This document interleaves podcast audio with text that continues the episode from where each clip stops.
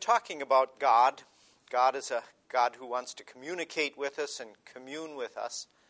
An important part of our relationship with our Heavenly Father is our prayer to Him, our response to His Word to us. He comes to us with His Word, and, and that Word, that word of promise particularly, but also that His Word of command, asks us to respond in one way or another. In our world, we can go into any bookstore and we can find books on how to pray. People are searching for, for patterns for prayer, for encouragement to pray, for ways of, of getting in touch with God. Um, how did Luther approach those kinds of questions? Well, you're quite right in terms of looking to uh, bookstores for patterns. I recall, for example, uh, running across one that said Acts, adoration, confession, thanksgiving, mm-hmm. and supplication, that that's how prayer should be structured. Uh, and I also think we have a lot of slogans in our day and age. For example, uh, the power of prayer, prayer changes things, uh, pray until something happens. Each one of these, interestingly, has a theology behind it. Uh, I suspect that people turn to these books, including Lutherans, because sometimes they don't think Lutherans have much of a de- developed uh, theology of prayer. Mm-hmm. Uh, and maybe not recently, but I would sure like to think that in Luther's case, particularly in the Catechism, he does.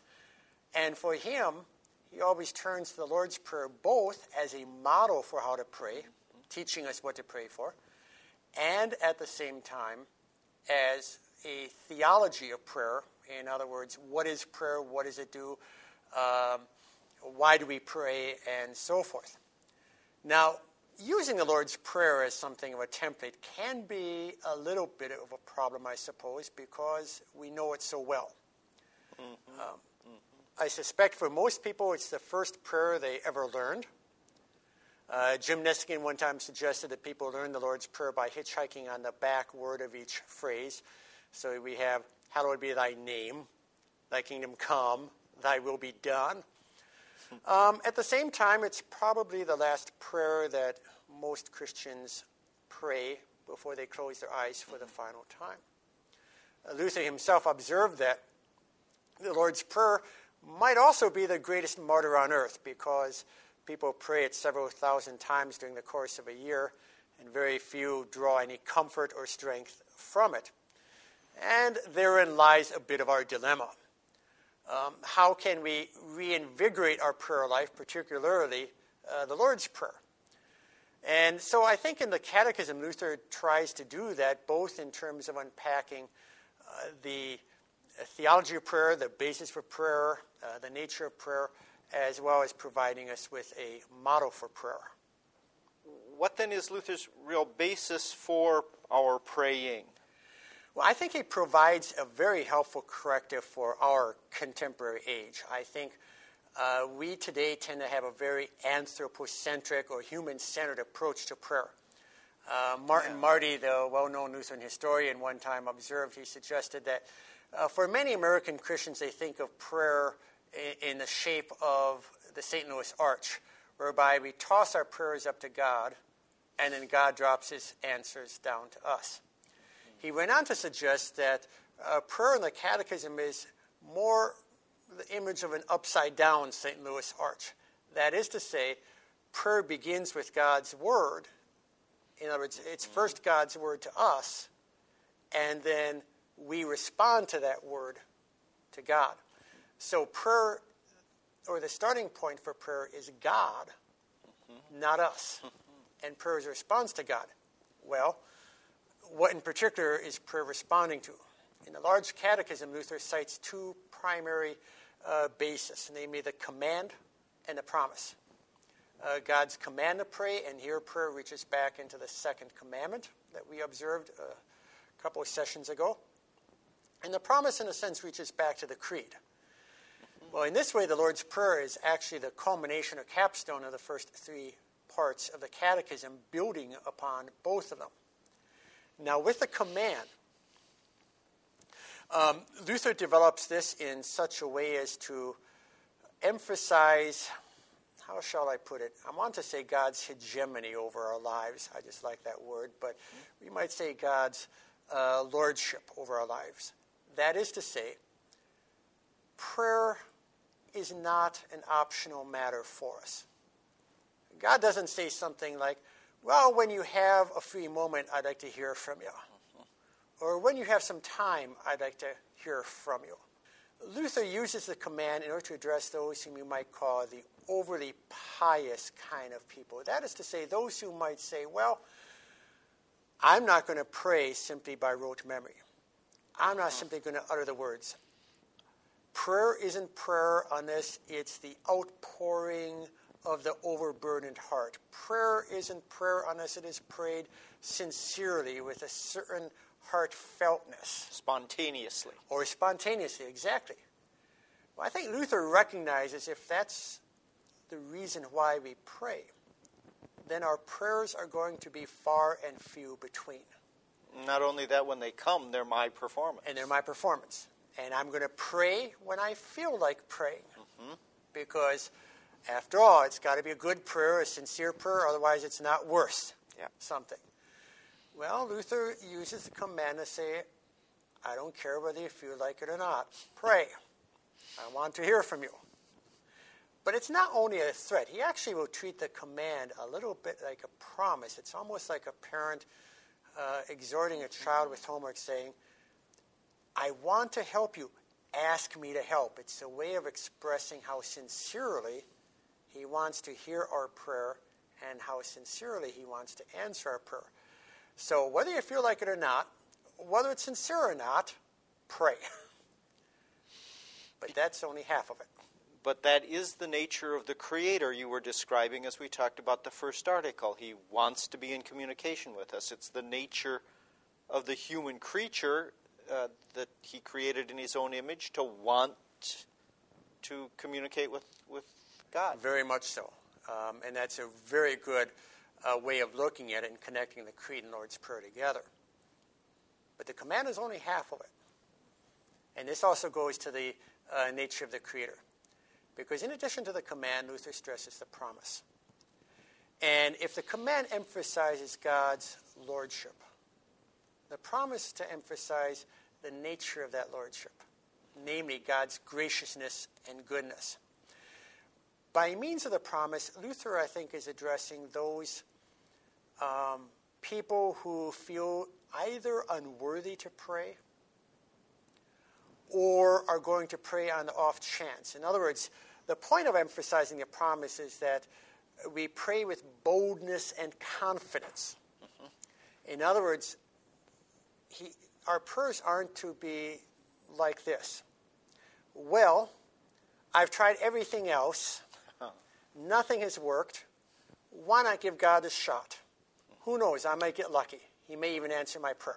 And I suppose we've all prayed like that. I suspect that we have. But that kind of praying is not praying with faith or confidence mm-hmm. or boldness. It is more of a prayer of um, throwing the dice. Mm-hmm. Uh, hopefully, you might catch God on a good day and uh, He'll answer your prayer. Uh, maybe a little bit more like treating prayer as a lottery than anything else. So, with the promise, Luther stresses that we are to pray with all boldness and confidence. And this is what he accents in the introduction of the Lord's Prayer, the Small Catechism, that with these words, Our Father, he sees a promise there. With these words, God tenderly invites us to believe that He is truly our Father, we are truly His children. Why? Mm-hmm. So that with all boldness and confidence we may ask Him as beloved children ask their beloved Father.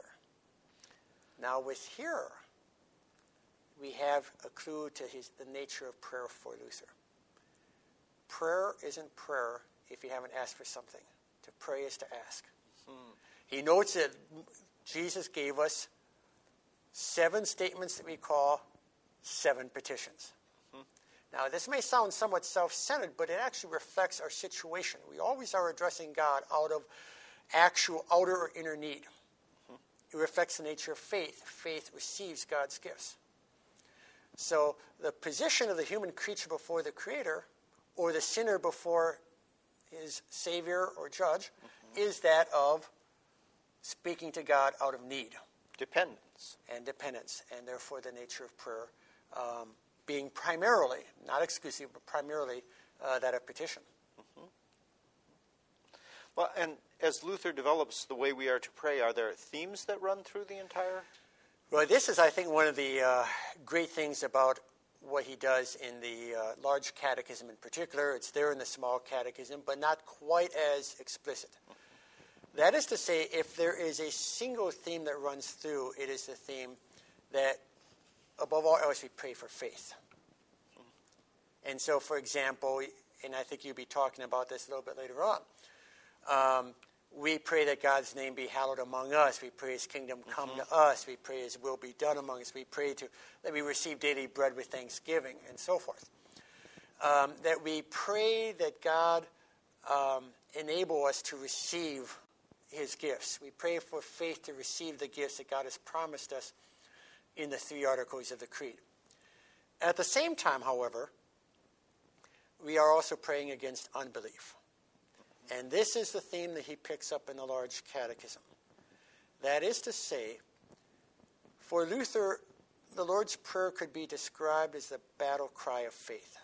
For in the moment that we turn to God in prayer, we're turning our backs on Satan, and that is tantamount to a declaration of war. Uh-huh.